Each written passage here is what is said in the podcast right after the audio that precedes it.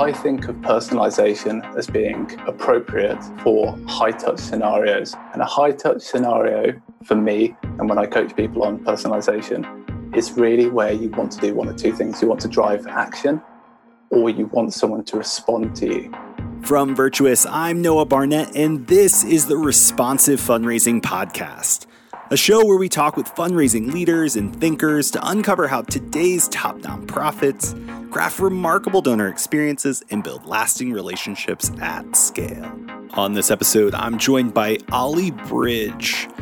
Oli heads up Bonjoro's marketing team, and he's worked with at the intersection of technology and personalization for years, first starting out in a customer success role. And now Oli spends most of his days really thinking about how he can enable organizations to have more personalized relationships with their customers or, or donors or supporters by using video. And during our conversation, that's exactly what we talk about. We talk about the elements of personalization, what it is, how do you communicate that through video, and when you shouldn't use personalization. Oli's perspective on this is well versed and insightful, so let's dive in.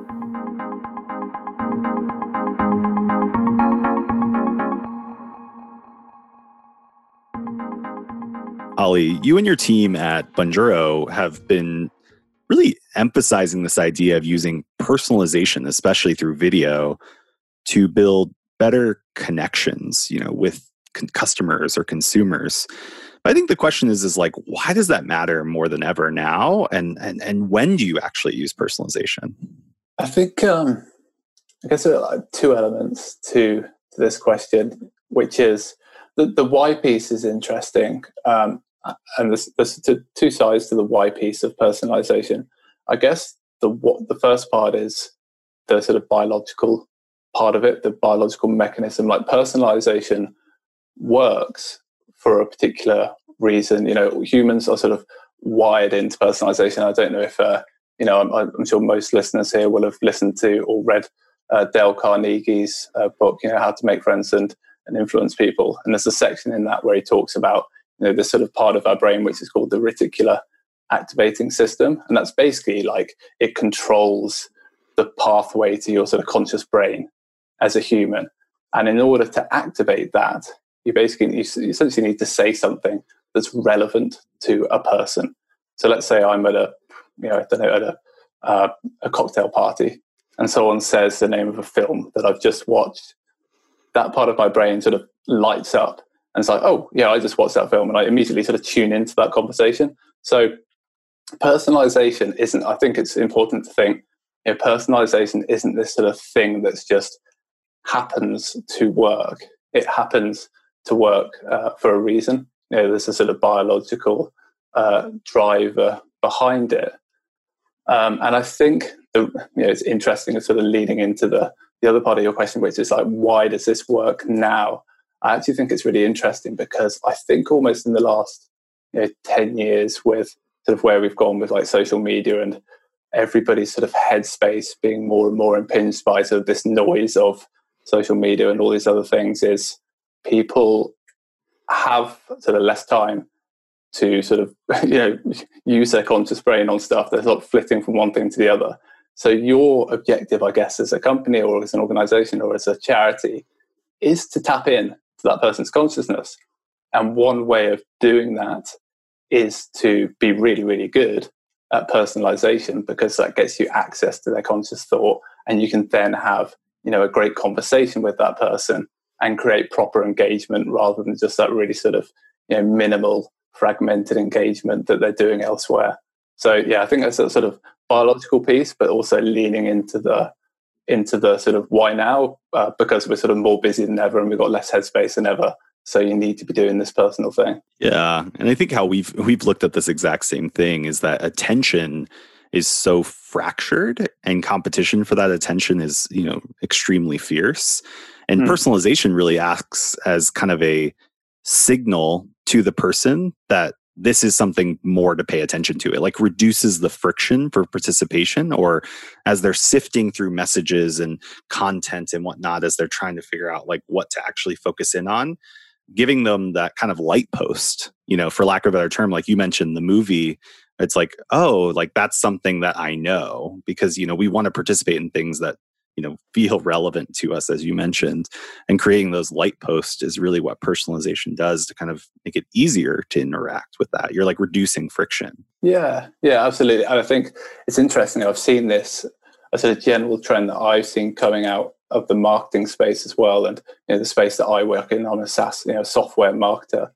A lot of the emails that i see now people are moving away from the you know if they're announcing something or if they're emailing their entire list quite often I'm seeing people move away from this, you know, product update, lots of images, lots of sort of general marketingy type copy to more having an actual conversation with their customer.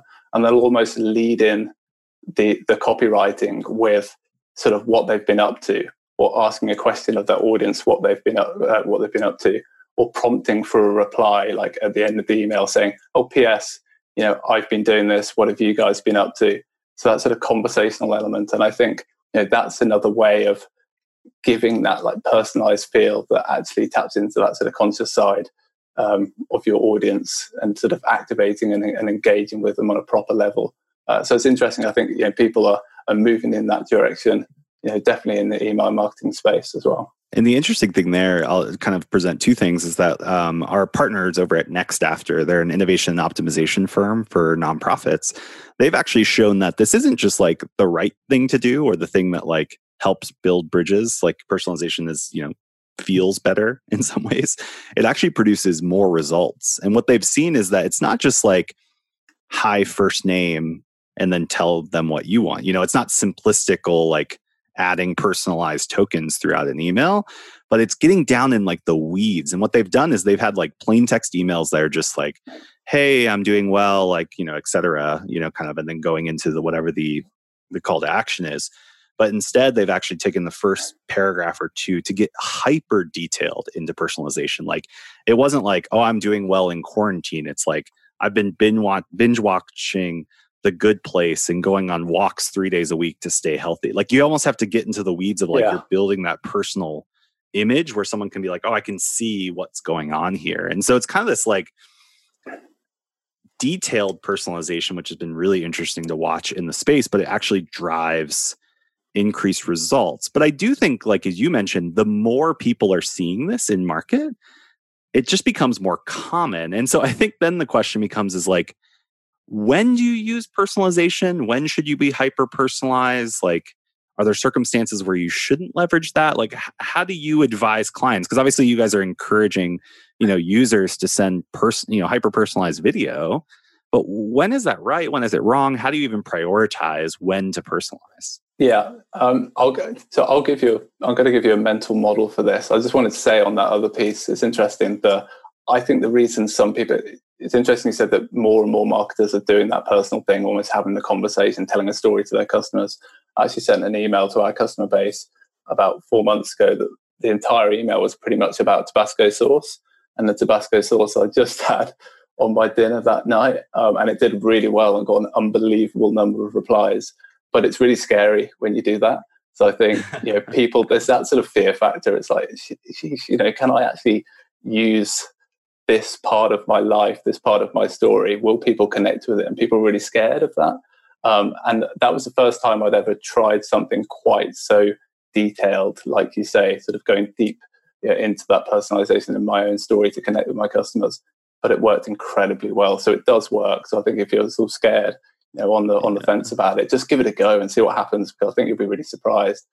Um, I think it brings up an interesting point that it does require a level of vulnerability, which I think, depending on what industry you work in, especially like charitable giving, like it's sometimes such a polished industry where it's like, oh, we're presenting all these facts and we have to almost like earn the right to have your donation. That now we're saying, you know, hey, actually get really down the weeds and be really personal. And I think what's interesting for those listening to this is that's exactly what we do for like our major donors. Like our major donor reps know, like, where their donors eat Chinese food on Thursday nights. Like they know all their kids' names. They know how many girlfriends their son has went through this year. Like they know all of these details and we have this like intimate relationship.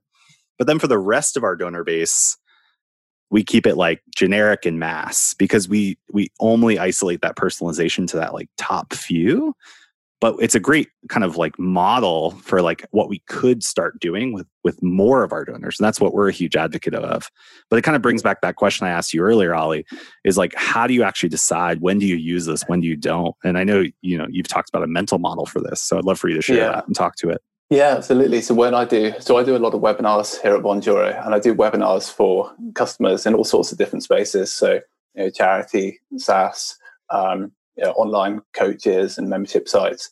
And something that I always start with actually is the the when to use personalization. And the way that I break it down is I split it into three, and it's about a sort of touch, and it's from high touch, medium touch, and low touch. And I'll explain what I mean. So I think of personalization as being appropriate for high touch scenarios. And a high touch scenario for me, and when I coach people on personalization, it's really where you want to do one or two things. You want to drive action, or you want someone to respond to you. Um, and that's when you should really be leaning on personalization. So if you're doing anything and you're sort of marketing and you're thinking you want to drive action, or you want someone to respond and you're doing it in an automated way, for me, that's a bit of a red flag. And you should go back to the drawing board and think, okay, can I personalize this thing in any particular way? For us here at Bonjoro, you know, our business is all about, um, you know, customers and about sending personalized videos to their customers at the right time to drive action and inspire responses and connect with them and sort of build that trust and loyalty to either sort of convert more donors or to make them stick around for longer. Um, so really that for me is like the best case scenario to use personalization a level down from that high touch scenario where you're trying to drive action or get a response for me is, is more about sort of updates general updates and education but this is still it's one to many so this isn't one to one now but this is still sort of where you want to you know, have a bit of a conversation with your customer but there's no sort of specific driver. Like you don't need to drive an action. And for me, that's where you can step down your level of personalization. So in our situation at Bonjoro, in terms of video marketing, we'd say, okay, you don't have to send a one-to-one hyper personalized video to this person or to this group. Um, you could do something like send a screen recording. So if you wanted to update them with something you've been up to or a new feature on your product or something you've been up to, it's okay to do it one to many here because you're not specifically trying to drive action, you just want to educate and update them.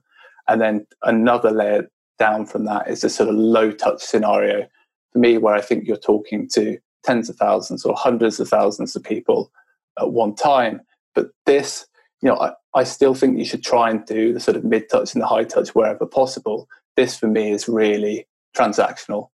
I, you know, I'd really only try and lean on sort of automation you know, when you're doing the transactional stuff, like you know, sharing their you know, password reset, uh, you know, anything related to payments. This this sort of stuff is okay on a transactional sense, but that's my that's my mental model. So when I coach people on personalization, I split it down to that sort of touch model: high touch, uh, mid touch, and low touch. And really trying to do as much as you can at the top end. And we have, just to sort of wrap that up, we have an ethos here internally at Bonjoro that guides us around this, which is um, automate processes but never relationships. So use your automations in the process piece of your business, but don't ask those automations to build relationships for you. If you ever feel like you're doing that, go back to the drawing board and, and try and do something personal to build those relationships. And I think those categories of different engagements are really important. And many of our listeners are obviously, you know, fundraisers or nonprofit leaders that are trying to think through this. And so I know, you know, when I've chatted with you all previously, you mentioned a few examples of some of these like high touch opportunities to leverage personalization, like, you know, inviting donors to an event or a gala where you want them to take that action or thanking a donors for their support and trying to build that. Are there other examples you're seeing charities uh, use personalized personalization, but specifically personalized video to build that connection? I think, especially now in our current moment where a lot of our physical engagements as charities, whether it's one on one donor meetings or galas or donor impact summits, have been kind of upended because of the global crisis that we're under, which is kind of and I, and I, don't think that's going away anytime soon as far as you know when we'll be able to tap those. So now video has become like a highly socialized tool for engagement. But talk to me how charities are actually using this um, today uh, at bonjoro. Yeah it's, it's interesting. I'd, I'd agree. I think we're at a really it's a critical moment for video at the moment. We're not at, you know charities are not able to be in the field as much at the moment so it's really a prime moment for video as that way of connecting with your audience or your donors so, in terms of uh, use cases, there are you know, thanking donors is the key one. That's what most of our, our charity customers use Bonjoro for. Really about building loyalty and advocacy from day one. You know that person's donated to you. It's the first thing that you send back to them is something hyper personal, and it builds that bond very quickly with that person. Some really interesting stuff, and I'll tell you a story actually about one of our customers. Um, they're a YMCA camp uh, uh, based in the States, a guy called Tim that runs one of these camps. He actually uses Bonjoro in a really lovely way um, to reactivate uh, lapsed donors. But what he's doing, he's not. Um, so I'll, quickly tell you the story. So he uh, sends videos to you know, people that haven't maybe donated to his camp, his YMCA camp that he runs.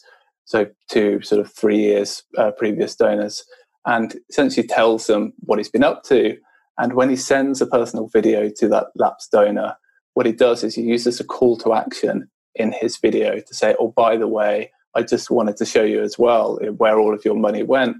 Um, you know, click on the click on the link to watch the video we put on YouTube about all the new facilities that we built, all of this sort of stuff.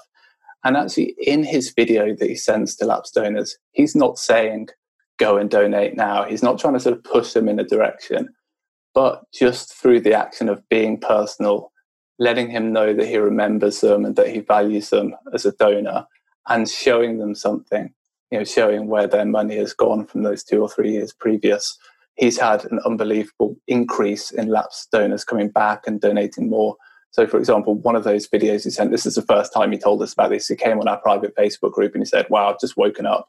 I sent a video yesterday to a couple that donated. I think they donated something like nine thousand dollars a few years before, um, with a link to the, this video, like I just told you, and they put an extra three thousand dollars in his bank account overnight. And he didn't on the video. He didn't even ask them to donate more. But I think just making that connection and being thoughtful um, and being in the moment, you know, showing that he's been intentional with them, uh, really sort of had that, you know, sort of hit the mark.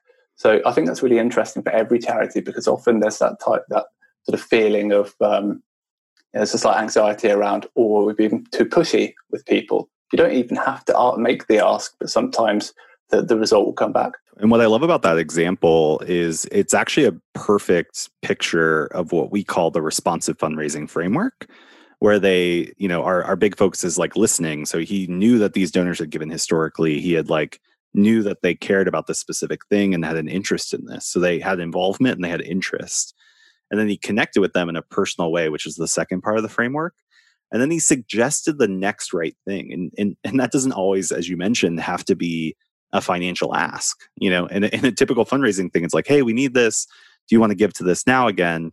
But instead he just pushed them to a story but then through that engagement he continues to learn more and more about each of these donors and so i love the picture that it provides for our framework where there was a listening action, there was a connecting personally action, and then there was a suggestion. And then obviously that in repeats itself and you can continue to build on those relationships over time. Yeah, absolutely. I really like that way of thinking about it.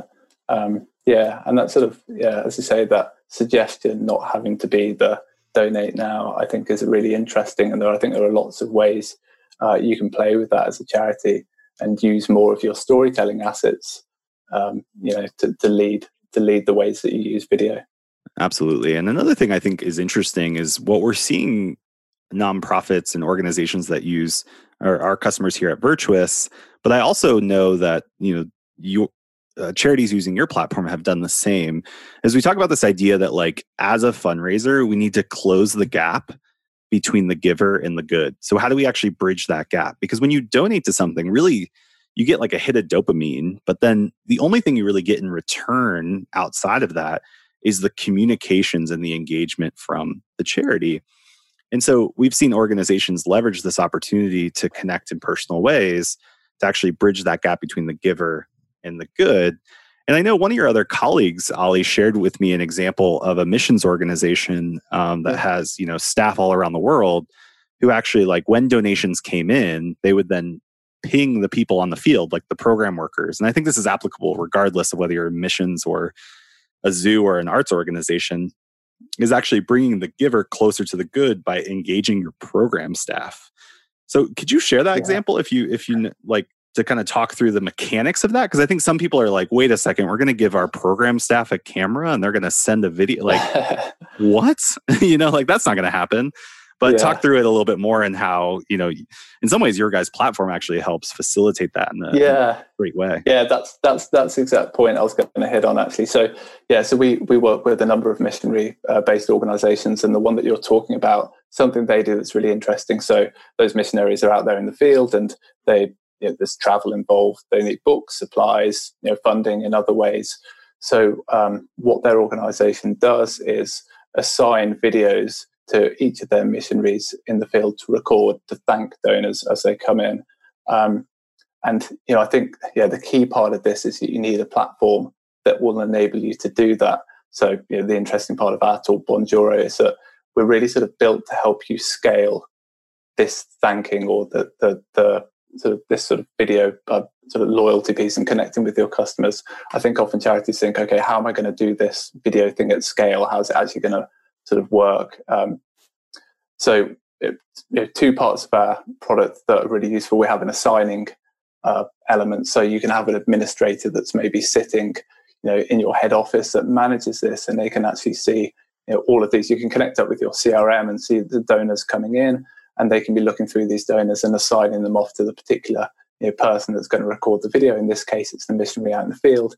And actually, a secondary part as well is that you can um, you can bring in, you can pull through custom fields from your own CRM into your Bonjoro account. So when the person is out there in the field recording a video, um, they can actually see more information about that person. So it's not just fake personalization. They can actually see what the donation level was, where that person lives, you know, all, all these sorts of things, any, any data that you might hold in your own CRM. Um, and in terms of recording it, all they need is a phone. You know, we have a Bonjoro has a mobile app, iOS and Android. Um, we have a web application as well. We have a Chrome recorder. So, you know, this the, the missionary in this case would just be on their phone in the middle of where they're doing this work, um, picking out their phone. They get a little notification pops up to record a video, and they record that video, and they've got all of that customer information to hand before they record the video, so they can tailor it and make it properly personalized.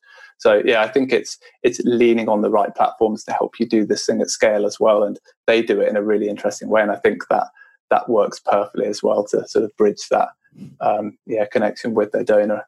Yeah, absolutely. And I think what what comes up often when we talk about personalization is it's almost easy to get people to buy into why it's important.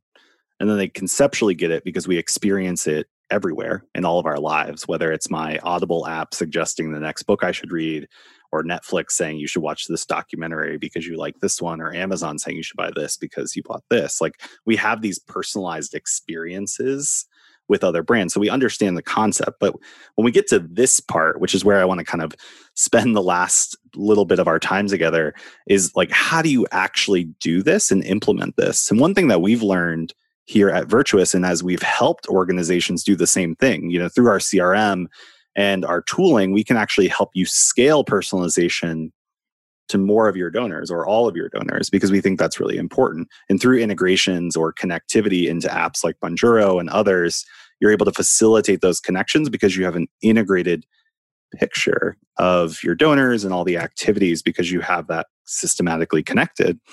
And I think the thing that we've learned though is that this isn't just like a conceptual understanding of personalization you really have to build systems to support the methodology. So just because you have a framework that says, oh, we should listen for donor signals, we should connect personally with donors, and then we should suggest the right things. To do that scale, you have to have the right systems. And I think that's where you mentioned already, like having integrated data systems from your CRM into your other tooling and being able to connect that in relatively real time is almost essential if you're going to pull this off at scale. Yeah, absolutely. I, th- I think there are a lot of not for profits out there who are already doing a lot of this good stuff already in terms of segmenting their audience. Um, so this is already this is only just taking it that little step further. So you know, taking that segment of donors that you've identified that you think it's right to make that personalized touch with, you know, then how do you take that on and actually deliver on the personalization? And part of that is your tool set. And as you say, you know, linking up to systems like Bonjoro, taking that customer context into that application so you can actually make that thing personalized. Um, I just wrote a, about two months ago, I finished writing this thing I called the video funnel playbook. And it's essentially a playbook of like uh, sort of templates, like how can you do personalization, like when you should do it, what's the trigger event in your in your customer's journey, what should you actually say, like what should your video look like, where should it link to, what call to action should you use. So I think you know a lot of this, uh, a lot of these tactics are things that people are already doing with with email marketing and other types of marketing. So it's really just taking that and and adapting it a little bit. You know, in our case, into video. You know, another thing that Bonjoro has is this message template system. So actually, when before someone records a video, you create a message template, and the message template has like a little message prompt to get them to open a video, and that can be personalized with that sort of F name, and you can put your call to action in there. So it's it's thinking about you know what segments of customers do you have, when do you want to do that personalization? What message template makes sense? What do you want to say in your video? What should the call to action be? So getting all of that aligned in a really sort of tactical uh, way is important. Um, so yeah, totally agree with that. And I think it is about the tool set that you pick and and how tactical you are about this stuff as well. Yeah, and I think what I'm encouraged by is that what we're saying, like from a function standpoint, like practically, we all know how to do because we do it in our personal lives. You know, like I send video messages to my mom or to my good friends, or I post on Instagram, or I do all of these things to connect with people in my personal lives. We just kind of forget that and almost freeze up when we move over to a business concept. So we're, we're not actually, this, these aren't new functions in some ways. They're just doing them in a different context of your life. And so I think we need to realize that this isn't completely new. It's actually just applying something we already know how to do into a different you know arena maybe where it wasn't um, either possible or it just wasn't encouraged previously. But uh, uh, that kind of brings me to my last question as we wrap up Oli is that obviously what we talked about was everything from like how do you you know structure a mindset? Like what what are the different reasons you should do personalization? We talked about like systems and making sure data is integrated and actually delivering the message. But for someone like right now in the next week like how can they even get started with video? Or what's some like two or three practical first steps as they explore leveraging video and personalization to build lasting relationships with their donors? I think the important part of this is is testing. So i always advise and i know most people here at bonjoro when we talk to charities and other customers is do an a b test against something you're already doing. So actually don't try and develop this completely new idea or initiative, you can move on to that. But there might already be a part of your customer journey or customer funnel or you know, whatever you've got set up that you think actually this would be a really interesting point to test against a new approach, a much more personal approach. So I would take that moment, lift it out, have a look at it, see what you know, goes into it, and then maybe use something like Bonjoro and set up a Bonjoro test against your existing strategy just a small segment. Maybe you could do this with 20, 30, 50 donors and see what the results are because you know this is all about results. Personalization, you know, is obviously about an emotional level and a connection with your your customers and your donors, but also it should be about results as well. So I think the first thing we always advise is do a small test and understand and see the power of personalization and see that it works, um, and then move on from there. But yeah, take something that you already have that you're already comfortable with and test against it. And i think that's an interesting thing from a, a you know much larger charities point of view. You know, a lot of them sort of question the scale of personalization but when you think about you know, how they're operating many have like huge you know teams that are already on the phones you know why not sort of pluck one of those teams out and say okay three of you guys this week or the next couple of weeks you're going to do something a little bit different and let's see how it goes. So I, yeah that would be my answer to that. Definitely sort of a small controlled test to start with and then you get that buy you could then take that and get buy-in from your organization and move on from there. Yeah, and I think what we we we encourage kind of a similar thing here at Virtuous as people are exploring personalization or even just creating like dynamic campaigns at key milestones in a donor donor's journey, which this this would be a part of, is to start with like the most obvious one, which is like when a new donor gives to you, how are you thanking them? We all typically have some sort of thank you process already and now splitting that and incorporating video and other ways to personalize through multiple channels because i think that's the key here too is that like in today's world you need to communicate with your supporters through multiple channels but facilitate like a single conversation and i think you can split test that in a way with your new donors because it's a very clear distinguished set of supporters in a segment that says hey we're going to split these up we're going to do highly personalized high touch and we're going to do low touch, you know, our normal process over here and see what mm-hmm. happens in, you know, even 60 days, 90 days, because you know, we know historically from data that a donor who gives to you again within the next or within the first 60 to 90 days has a huge increase in lifetime value. So it's like, how well are you actually converting donors into that second gift and, and bringing them closer into the organization and is personalization actually helping you do that? We believe so, but as Oli said, you know, running that sort of test is a is a very clear way to evaluate personalization's yeah. impact on growing giving and increasing your impact as a nonprofit and charity. That's interesting. I think that's really important. I think when we started up Bonjoro, we thought internally that we were just this onboarding tool that was built around sort of personalized uh, around um, conversion. We thought we were probably a conversion tool, and a lot of our first customers treated us as a conversion tool. But what we found over the last two or three years actually is that we're almost more powerful for building a customer or a donor into a super fan. And we're much more of a sort of churn tool. You know, we're sort of about reducing churn and making people uh, a bit more loyal or stickier with the organization. So I think it's a really important point that actually you should, when you're measuring this stuff, you know, measure, of course, measure the sort of conversion, the upfront bit, but also look at the the sort of lagging uh, indicator, which might be you know, how so, how long someone sticks around, and that's actually probably where you'll see the bigger impact. And we've seen a lot of data around that here. Yeah, and I think it aligns with something that we've found in our research here at Virtuous is that the reason donors continue to give or stop giving in summary, like when you look at all the data and you summarize it up, is two factors. The first is a donor will continue to give to you if they have connection with your cause. And personalization is key, you know, to driving connection because it's a personal connection, but you're also inviting them in. The next thing is is so connection with, and the second attribute is confidence in. I think this idea of humanizing your brand that they're not just giving to a black hole and you're presenting in showing impact and showing up and using the tools in a way that bring donors closer to the cause, you're only going to increase confidence in with those donors. And those are the two key attributes to increase or to, to for a donor why they choose to keep giving. And personalization is a key driver of that. And so I think it it proves out in the research, but as we mentioned, you definitely want to run a test. Uh, but Oli, I appreciate the time and uh, your insights on this and your organization's continued focus and promotion of this idea of how do we actually build more personalized relationships with our customers or our donors or supporters. So I appreciate the time. Thanks very much. To learn more about Bonjoro, the best place uh, is just to go to our website, bonjoro.com. So B O N J O R O.com.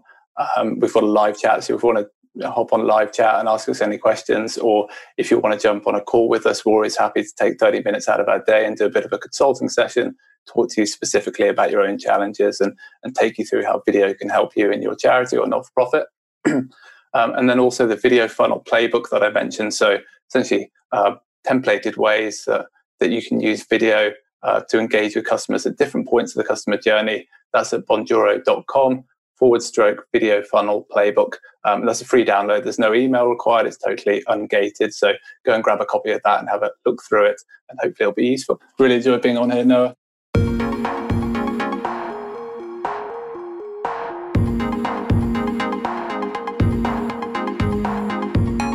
Thanks for listening to this episode of the Responsive Fundraising Podcast by Virtuous. Each episode we've designed to really give you the insights into the philosophy, process, and playbook of leading nonprofits so that you can grow giving and build deeper relationships with the people who matter most your donors. And if you want to dig further into responsive fundraising, we've actually put together an exclusive content pack just for listeners of this podcast. If you go to virtuouscrm.com slash podcast, that's virtuouscrm.com slash podcast, you can download a content kit that includes the responsive fundraising blueprint, which outlines all of the strategies that are involved in implementing responsive fundraising. You'll also get the responsive fundraising playbook, which includes 20 plus plays, which are basically strategies that you can implement today at your nonprofit to become more responsive and ultimately raise retention and increase giving. We'll also throw in a bunch of other resources and content that is going to be helpful for you as you think about how you're applying responsive fundraising at your nonprofit. And it's completely free. You can grab that at virtuouscrm.com slash podcast.